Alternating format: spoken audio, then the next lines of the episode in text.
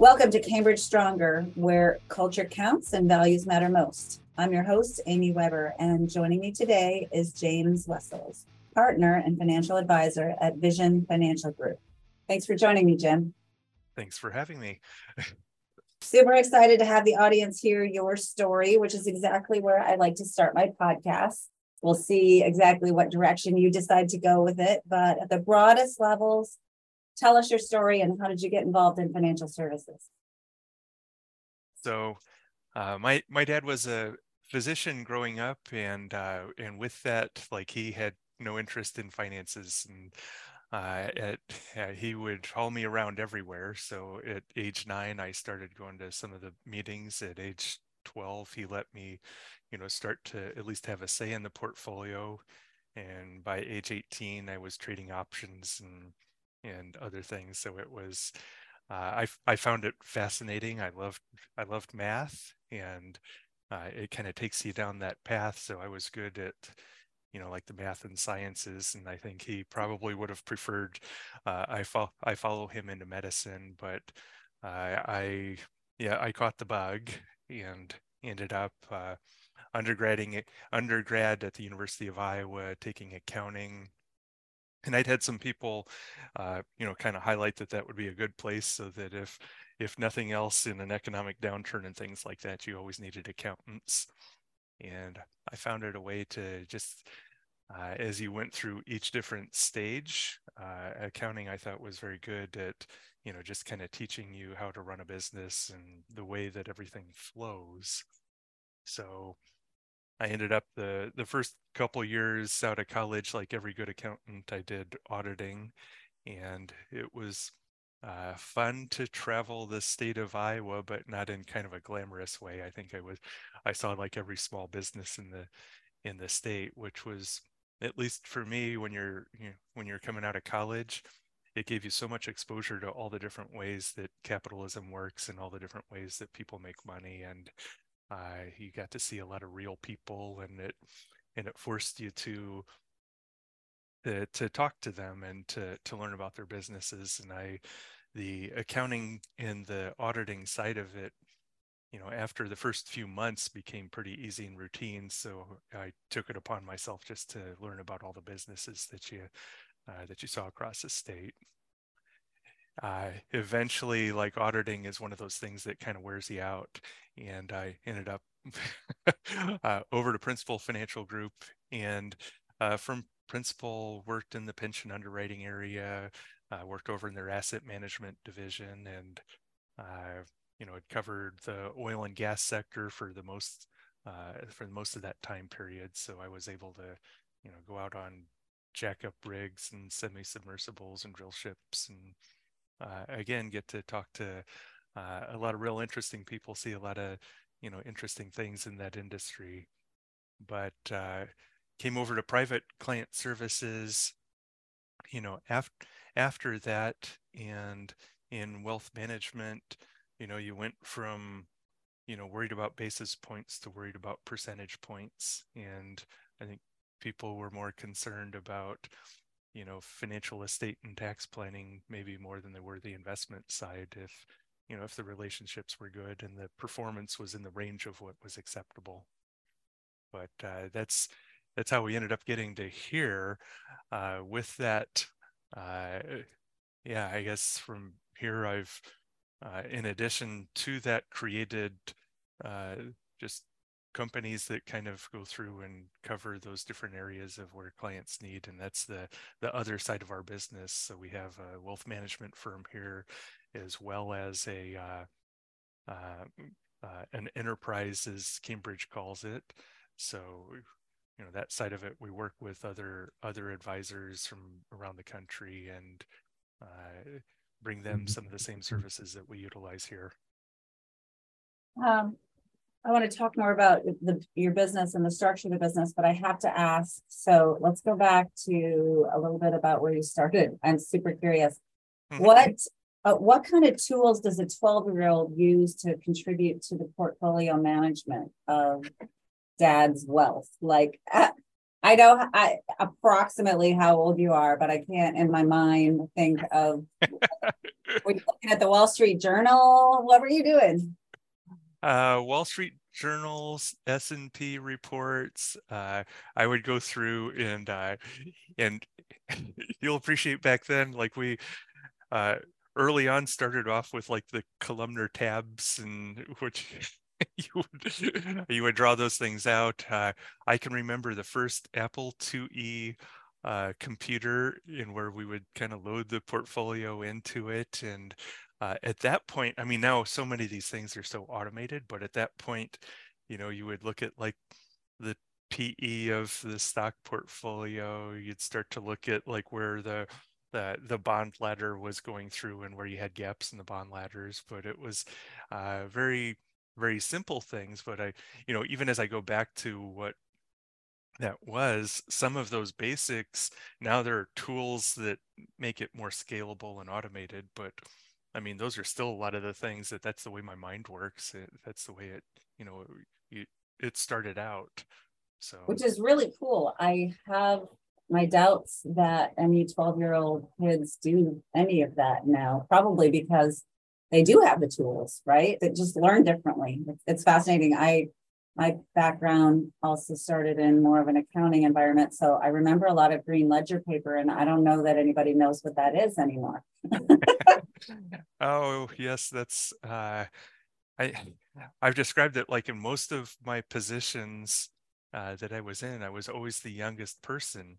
And it's still kind of a struggle for me to kind of think that way. But as I start describing those things, and I can see kind of the head tilt that I get, I start to recognize that like I've kind of crossed over that threshold, and now I'm in the older category. Yes. Oh well, not when you're in this room with me. We're good. We're just perfect. Oh, good. Yeah. So let's get back to your career a little bit. So your career in financial services spans 2 decades, tax, estate planning, you touched on. Talk about how all that experience helped you build the company, and maybe give the listeners a little bit more context around Vision Financial Group, build the company the way that you have, and how that helps clients with their overall financial planning. Sure. So like over the years, like we had, I had mentioned being in pension underwriting. So we do have a firm, Vision Business Services, that is really set up for dealing with qualified retirement plans.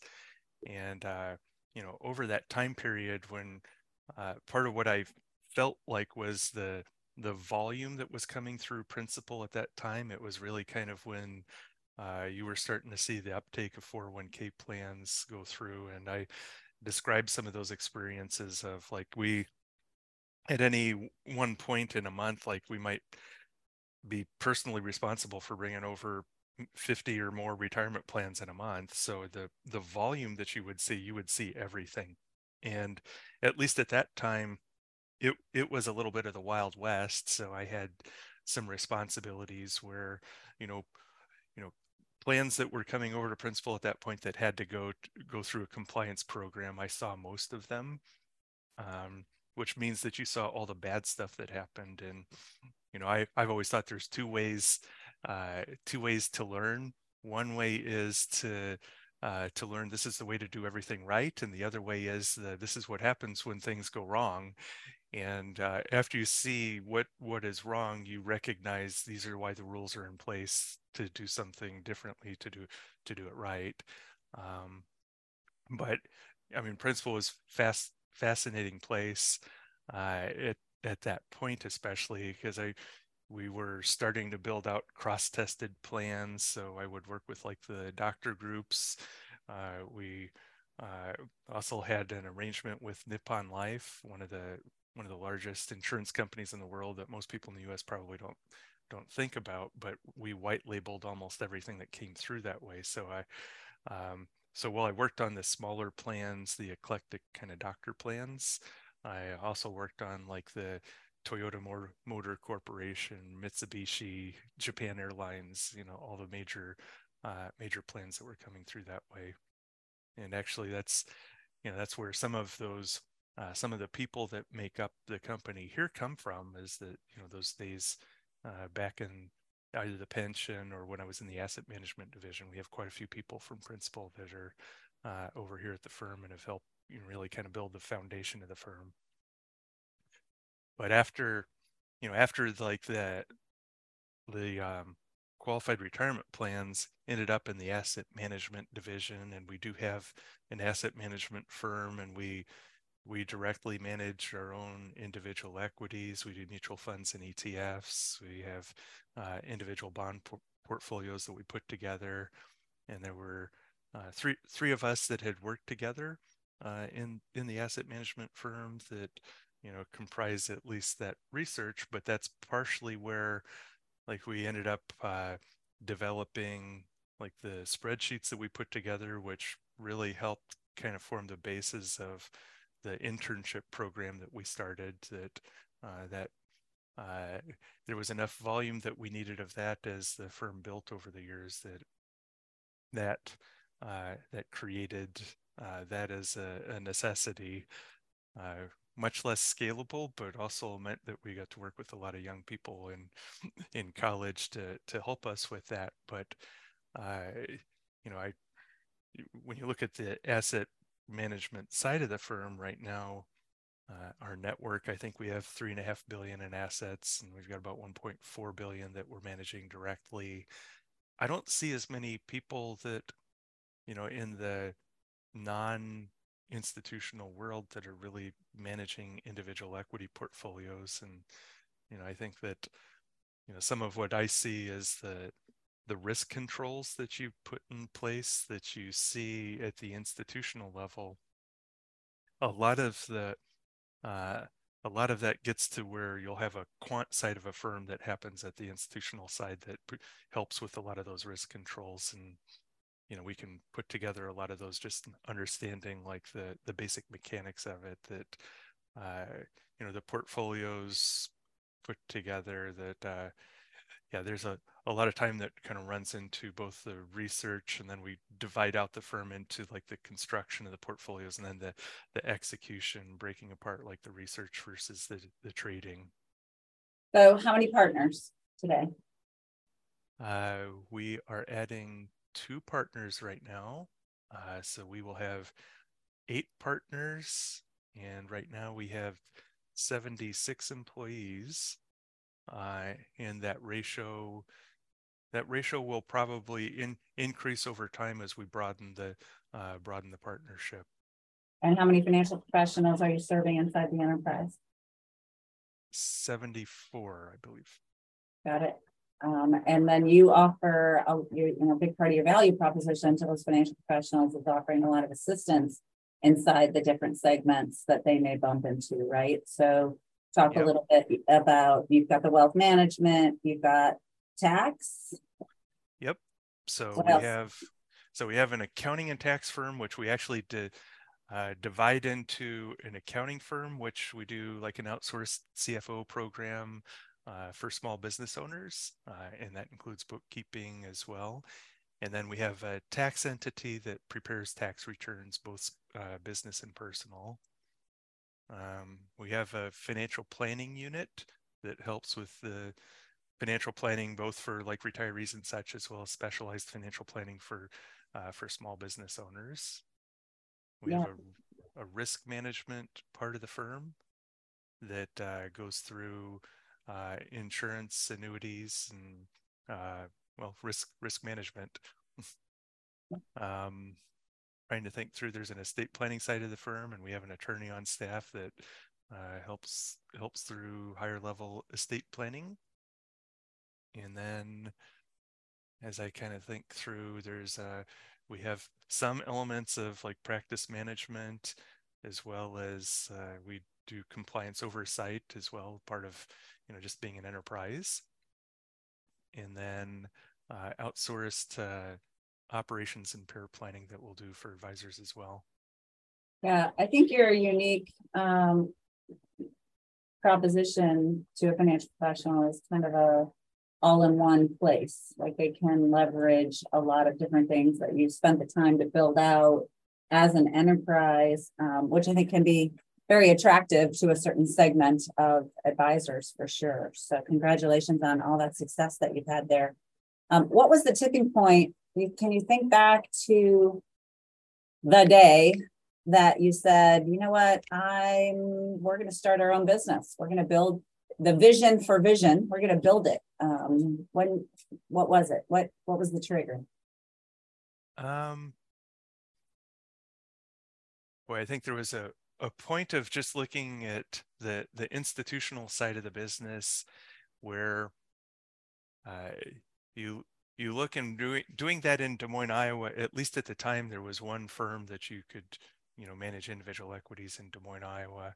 And I had looked at going out to, there was a firm out in Santa Monica that we were going to go through. And it was down to the end on that one. There was another one in Chicago. And I started talking to Melissa, my wife, and we started talking about what we wanted to do with family and, you know, where we saw the industry going. And just seeing all of that, decided, like, you know, why don't we start to do things this way? And that involved moving over, and this way meant, you know, the concerns at the time were just some of the trends in the institutional side of the fee compression that you see from that side and the shift over to index, the indexation and things like that were happening. We're really kind of pushing kind of an index plus type arrangement for a lot of the firms and a much more shift to quantitative management. As I looked over to where the added value, I had done tax returns for people over the years and had built up my own tax business. As I moved over to private client, my first foray into that was over in the wirehouses, and they don't like you to have a tax firm. So I actually had to shut down my tax firm in making that shift. But the vision was really more, you know, people all the time would ask you about taxes and the investments.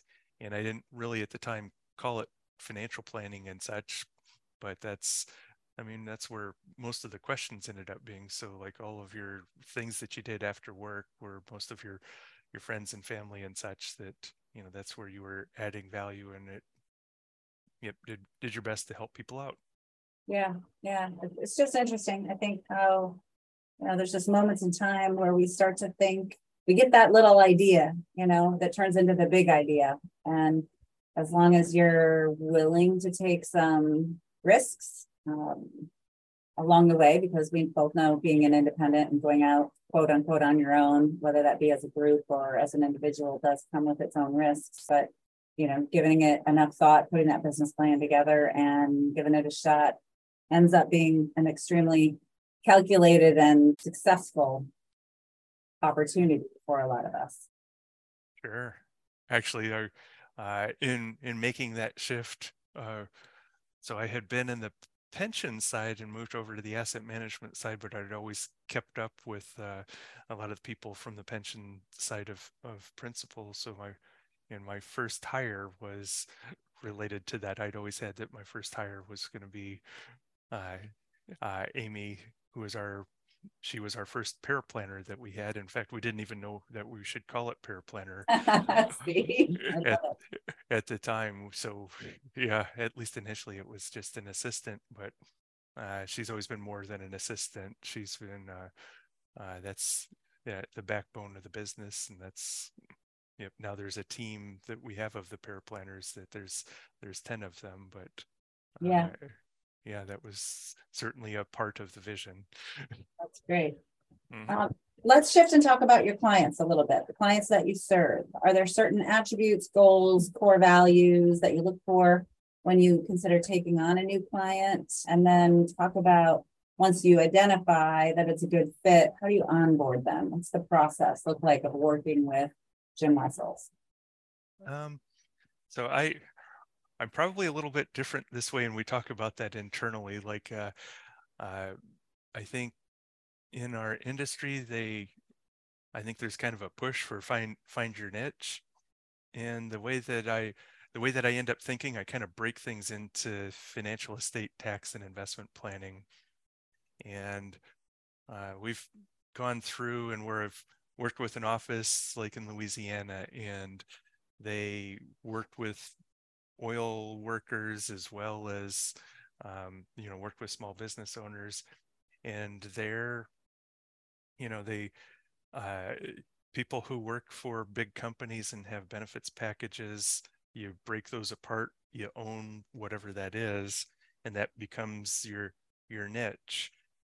The small business owner, a part of that niche becomes the qualified retirement plan, becomes a significant part of their net worth, ends up being their business, and the risk management of what happens to the business owner. You know, like if there's something that happens to the business owner, that's the business. So you have some specialized needs that way. And that's where I kind of look at people as they come in as, I like to, it from the outside looking in, it probably looks like meandering, but I like to learn more about them, to break things down into those categories, and that helps me to build a depth. But I don't look at like everyone kind of falls into this, because I think in the end everyone, you know, has those basic needs that they work through, and the rest is just exploring and figuring out how to figure it out. And I think that's maybe what I enjoy the most, is like the more complex the client, that's what, you know, stimulates the mental activity. I enjoy that, solving their problems, right? Yep. That's where a lot of people get into maybe not just the financial services or wealth management, but really the comprehensive planning approach definitely lends itself to that. And then I decide I want to become a client of yours. What happens next? Or you decide you're going to take me, as the case may be. What happens? So our foundation is really the financial planning process. So you end up meeting with our financial planning team to go through that process. We'd also be bringing in tax and estate planning documents to see if there's anything that's necessary, and what would begin to start to build out for, you know, just tax projections for the year, and, you know, all the way to where if we were going to be executing returns, loading the information into the system. The investment side, we, you know, probably work with the operations team, start pulling things over, and we'd look at, you know, what the rebalancing was. If you're still working at Cambridge, then we'd be talking about your 401k plan and the benefits and all those things to try to optimize those, which would, you know, be a component of the financial planning, but also, you know, would kind of feed into like how we'd be managing the assets. And you use the word we, so do I as a client know from day one that I'm working with a team?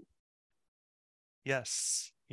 So we have a diamond service model. There are two advisors and a pair planner that work with certainly all of our advisory clients, and then the various parts of the firm that are necessary are really our subject matter experts. And then where we need to go deeper into those areas, then we access them when we need them. What about generational wealth planning? At what point in time would you talk about involving my family members if I had them? How does that work? Right. I know this way also may not be the most efficient way, but we always look at everyone under the family umbrella. So, you know, when you're talking to the kids with their first job, they should be opening the Roth IRA, you know, and there's a discussion that goes with that, and, you know, your approach to how you want to kind of pass on what you've learned in money management and finances. But that first job that they get, they hand in an employee benefits package, and you want to, you know, while you still have like all these habits of in college that you will never live as cheap as you lived as you did in college. So before you take the belt off and start spending everything you earn, you know, you at least learn how to get things started right. And that's where I think our clients were, not all of our clients end up doing that, but our clients that do that, their kids get started off on the right foot, and that creates less problems for them later on, because it's the parents that otherwise are bailing out the kids later when they have the problems.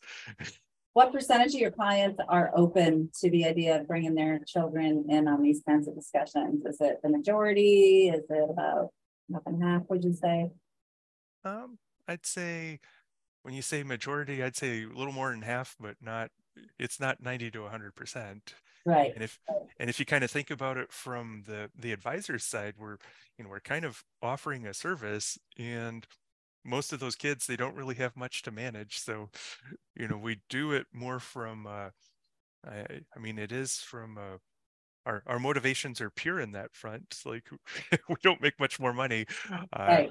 doing it that way, but I do think that it's a value and it's helpful. I think there's a point that you start to shift, whether you're the grandparent, the parent, or the kid, but there's a point where you start to look out for that next generation, and that becomes maybe even more important than, managing your own finances, where it started to become more routine at that point. Yeah, and as a firm, I guess selfishly, the more interaction you can have, the more assurance you may have that they'll stay with Vision potentially as they inherit the money and the wealth, and they'll kind of understand the strategy and the way that things, the things that Vision offers and what you do for them. I have to think that would be an advantage to the company for sure. To your point, it's not like you're making a ton more money, but it's a retention goal potentially, I would think. Yep, and I think it is a value to the, to our clients that where that starts with as well. And we've had things go both directions, whether it's the children that bring in their parents or whether it's the parents that bring in their children. Either way, we're there to help. There's different needs at different stages of life, and sometimes people throw you for a loop. I was just going to ask you if you had situations where kids bring in their parents. I could see that being more and more frequent, honestly, as life evolves and then you're the primary client generationally adjusts. We know that there's a lot of potential boomers that are taking care of parents and things like that, Gen Xers, that it doesn't surprise me that that's happening on and off. Mm-hmm. So you mentioned earlier your internship program. Let's talk more about that. We also, as you know, at Cambridge have an internship program. It's become a pretty important part of us grooming the next generation of talent here. But share with us a little bit about how your program works. How many do you have? What's the success rate? Taking a step back, I think our program at least had first started with, like, all the way back to my principal days, I'd started serving on the Krause Fund Advisory Board at the University of Iowa. And with that, we would end up going to the University of Iowa, help out their finance students with, creation of the models that they had and running the student-run investment portfolio there. And I think one of our first interns that we had here was part of their Hawkinson Institute that they groom for. They want to make more investment bankers at the University of Iowa. And we actually took that person in as more of a favor to the program, because it was early on. He was Des Moines based. He was pretty brilliant, and actually now is in investment banking. But initially what we thought was we needed some help in spreadsheets. My business partner, Jared, is very good at IT and had helped to make those spreadsheets more efficient. But there was a lot of spreadsheets that we would put together and manipulate. And over time, it is built out to where it's turned into kind of the perfect thing to start out interns on, because when interns come in, they want to do something. They want to, gain a skill. It has to have a lot of process built around it, because the, kids in college, as they come out, they don't want to read a manual, but they also want to do something that is actually a part of the business. And most of the kids that come out of our internship program, they are very good at using spreadsheets. So between their sophomore, junior year, their junior, senior year, if they're doing those things as they go back to complete their junior and senior years at college, many will end up coming back, but they're very good at spreadsheets. And that that's where the program started, because I think where we first started with interns, I think everyone wants to have an intern and, you know, can they take like some of the grunt labor out of something? And it's like, that doesn't turn into like a real good internship, because you're constantly trying to figure out like, well, we need some copying done, or we need this done. And I don't know how rewarding that is to interns and how much it really shows you that part of the firm. But the asset management team at our firm, it does interact with other parts of the firm. They get to see the trading, they get to discuss the investments, they get to see the way the spreadsheets work. And in a way, they see the internals of our risk management. So there are benefits that they get to it. And that has expanded into, as the other parts of the firm have built out, as their processes and workflows built out, you can parcel out the areas that are beneficial to interns as they come on board. And we've had interns rotate through some of the other areas of the firm. That has been both helpful to the other areas of the firm, but also has been helpful in creating kind of that next generation of the people that we hire. As I say that, like we have like all these different functional areas of the firm, the different divisions of the firm. And one of the things that, you know, I say a little bit in jest is that like, it's hard to find someone out of college who says like, oh my gosh, I want to work in the compliance department. And I think what you end up seeing is you kind of work your way through the firm, and even our new hires that we have, we try to have like rotate through the firm if they're not hired for an area specifically. And what I think what you end up finding is after a couple of years, you start to see the areas of the firm, and there's something that perks people's interest, and they end up in those areas. And it's those types of opportunities that hopefully, you know, in our attract, hire, train, retain, you know, you want to attract the best talent, hire them, train them, and then make sure that you retain them. For sure.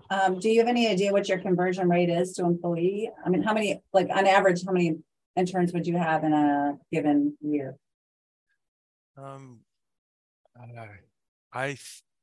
I believe at any one point in time we will have, you know, maybe 6 to 8 interns. You know, conversion rates are dependent on when our needs are. You know, but of the hires that we have had to hire less from the outside, which has been good. You know, it's the labor market is tight right now, and has been for several years, but after someone has been an intern for, you know, a couple of years, as we hire them, the onboarding is so much easier, the ramp up is so much quicker, and I think they already kind of have a feel for the culture. Yeah, I think you've mentioned some really key points for our listeners. One being that if you're building an internship program to create a roadway to bring top talent into your firm. And for us at Cambridge, the Next Step program is designed to do just that, or give back to the industry and inspire them to get into some sort of financial services. Thirdly, sometimes we see them go out into our financial professionals' offices. They decide after working here for 1, 2, or 3 summers that they're interested in suddenly becoming a financial advisor and working inside of an office.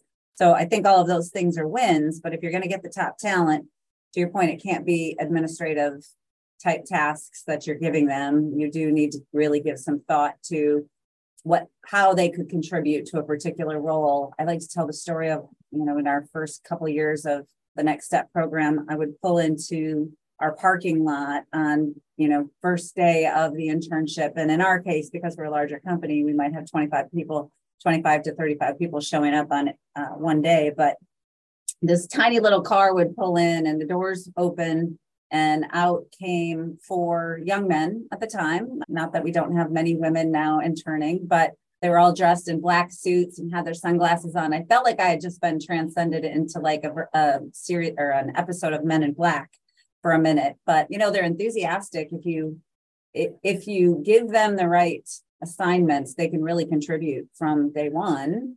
And our conversion rate in one way or another, if you count the ones that go into a financial professional's office, have been somewhere around 50%. And I think that's a win. You know, it's definitely a win for us, definitely worth our time and investment, because internship programs are not by any means, somebody has to supervise them, and your point about onboarding them and all of that. But if you get a fair number of them back in at some point in time, I think it pays for itself. So it's good to hear that yours is also successful.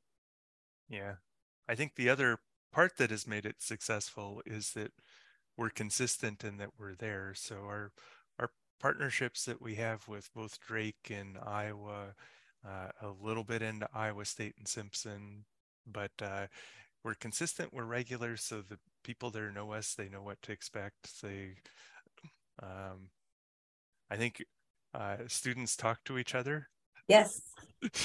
So a lot of our interns, I think they've heard about the program before they arrive. Building a reputation. That's right. That's another really, really important fact. Thanks for sharing that.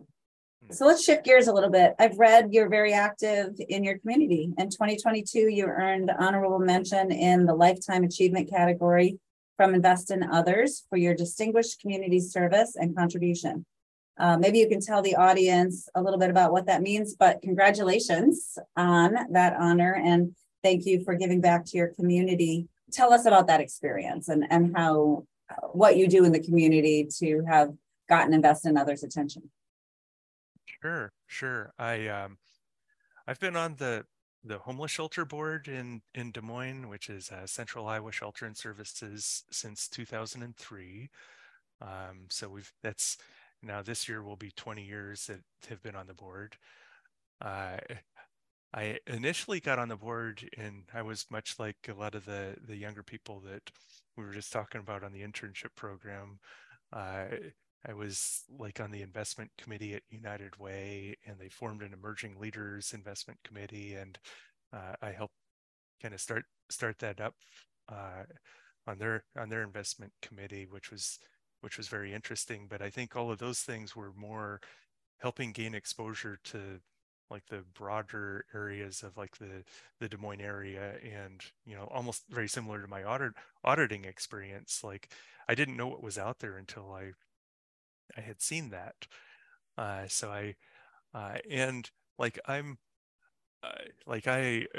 my service and such, like I kind of looked at what I was good at, and I was a good accountant and things like that. And as you get to the boards, I think, similar to what I saw at like United Way, like there was an interest in like, well, you can go through and see like where, you know, the troubled finances of like all the nonprofits that were out there. So I had a friend who was on the board of the shelter, and at the time, they'd had some turnover in their finance department. And as I came onto the board, we had like, I want to say the first 3 or 4 months, we weren't even able to approve the financials on the board. Wow. And you just roll up your sleeve. We had at the time about half of the board ended up quitting. And you had kind of this, well, you either circle the wagons, roll up your sleeves and get it done, or, or you risk like a nonprofit like that failing. And, we rolled up our sleeves. And the shelter, the first 6-8 years that I was on the board, we would go through this continual cycle of kind of like where the finances were, and, the finances would start to look good, and then they would expand the scope of what they did, and then the finances wouldn't look good, and it would contract to the core. And nonprofits go through those types of cycles, but eventually, I like to say that I don't make the same mistake twice.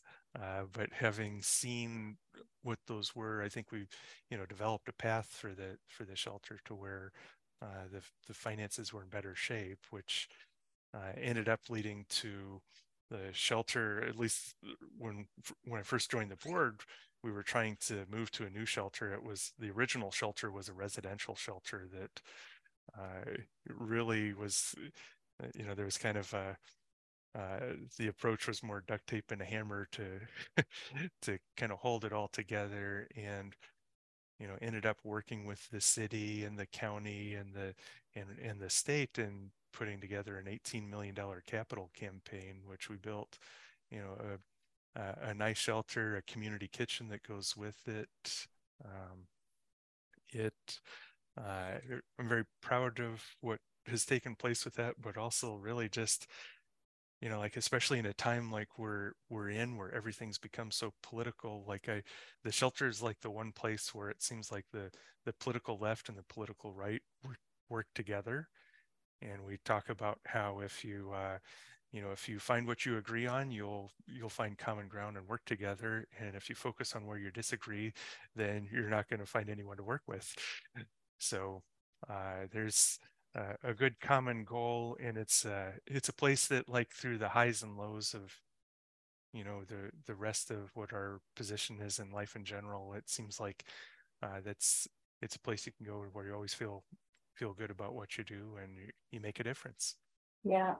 Well, that's awesome. Thanks for giving back. Congratulations again on your honor from Invest in Others, and thank you for your commitment. That is an honorable cause for sure. So in wrapping up, one of the things I'd like to do is try to make sure the audience understands that we have lives outside of our crazy, busy profession that we've chosen here.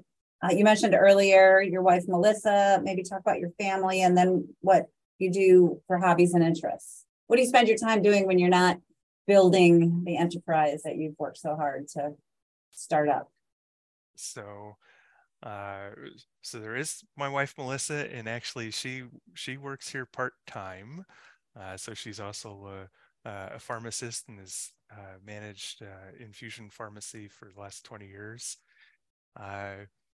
We do most everything, everything together. That's where working together. I know a lot of people look at that like, oh my gosh, I wouldn't want to work with my wife. And then, and I know here that people look at hierarchical things, and I'm a partner here at the firm, but I don't know what it is, but wherever Melissa is, I feel like I'm working for her. And, so she tells me where to go, and that's what I do. And she understands all of this, despite being a pharmacist, she, it does feel like, she grew up in a small, working for a small business. Her parents owned a restaurant in southeastern Iowa there. And I think she understands what this is because of that. But we do have two kids, Nick and Stephanie, and Nick also works here in the financial planning team. And Stephanie is still finishing up school at Iowa State. But, you ask what we did outside of here. It feels like now that Nick's kind of finished off graduate school, that I think one of our hobbies was just following Nick and all the sports that he played. So over the years, whether it was basketball, baseball, or track, then it turned into college track. And wherever he was, that's where we were. And Stephanie's our one that I think probably better grounds us.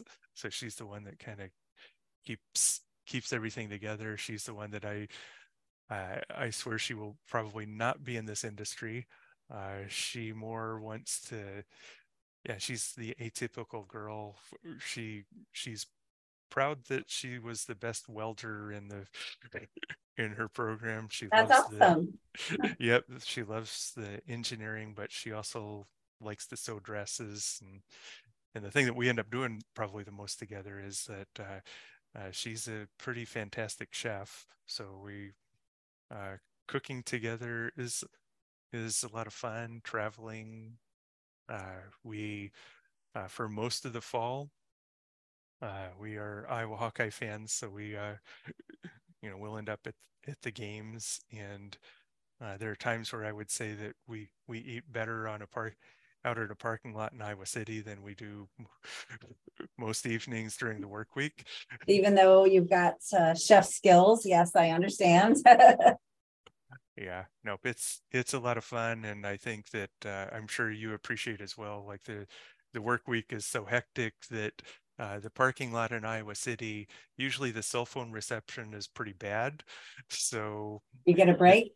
You get a break. It forces you to talk with the people around you and break bread. And if there's an excuse to eat, drink, and be merry, then growing up, I was, well, my mom's side of the family, they're all sports junkies. And it would crush you when Iowa would lose. But I think now you kind of look at it as like the game experience is much more important. And the game is still a lot of fun to go to the game and all that, but it's more fun to see all the people that are there and to, get to hang out with friends and family. Sounds like a very well-rounded life that you lead. So the message to listeners is just that there is more to life than just work, work, work. And that's good. Jim, is there anything about the company or yourself that you think I should have asked you that our listeners can get some value from? This has been a great conversation. I really appreciate you sharing yourself with us. But is there anything I've missed that you think is important? No, just over the years, and I think you and I have kind of talked about just core values and things like that. And I think that over the years, you've kind of figured out that through Traction and other, I'm not sure how many people end up using Traction, but we do use Traction at the firm. And one of those things was, you hire and fire to your core values. And, those are very important to us. So we do what we say, we do the right thing. We have a service mindset. We're resourceful problem solvers. We work together and collaborate, and our reputation matters. And most of those things, if you kind of break them down, very much are the culture that we have and hope to maintain here. That gets harder and harder as you get bigger, which is partially where the HR side of the firm of making sure that you keep to those core values is it's been good when it's worked that way. Mm-hmm. I couldn't agree more. I think building core values very early in the life cycle of your business is important, because if you start doing what you just described when you're smaller, then in my opinion, it does become more difficult. But as long as you've got it already embedded in what you do and what you say and how you live, then it makes it easier to honor that as you get larger. And so I feel a lot of synergy with that statement. I'm glad you brought it up. It's a very valuable lesson for our listeners. Mm-hmm.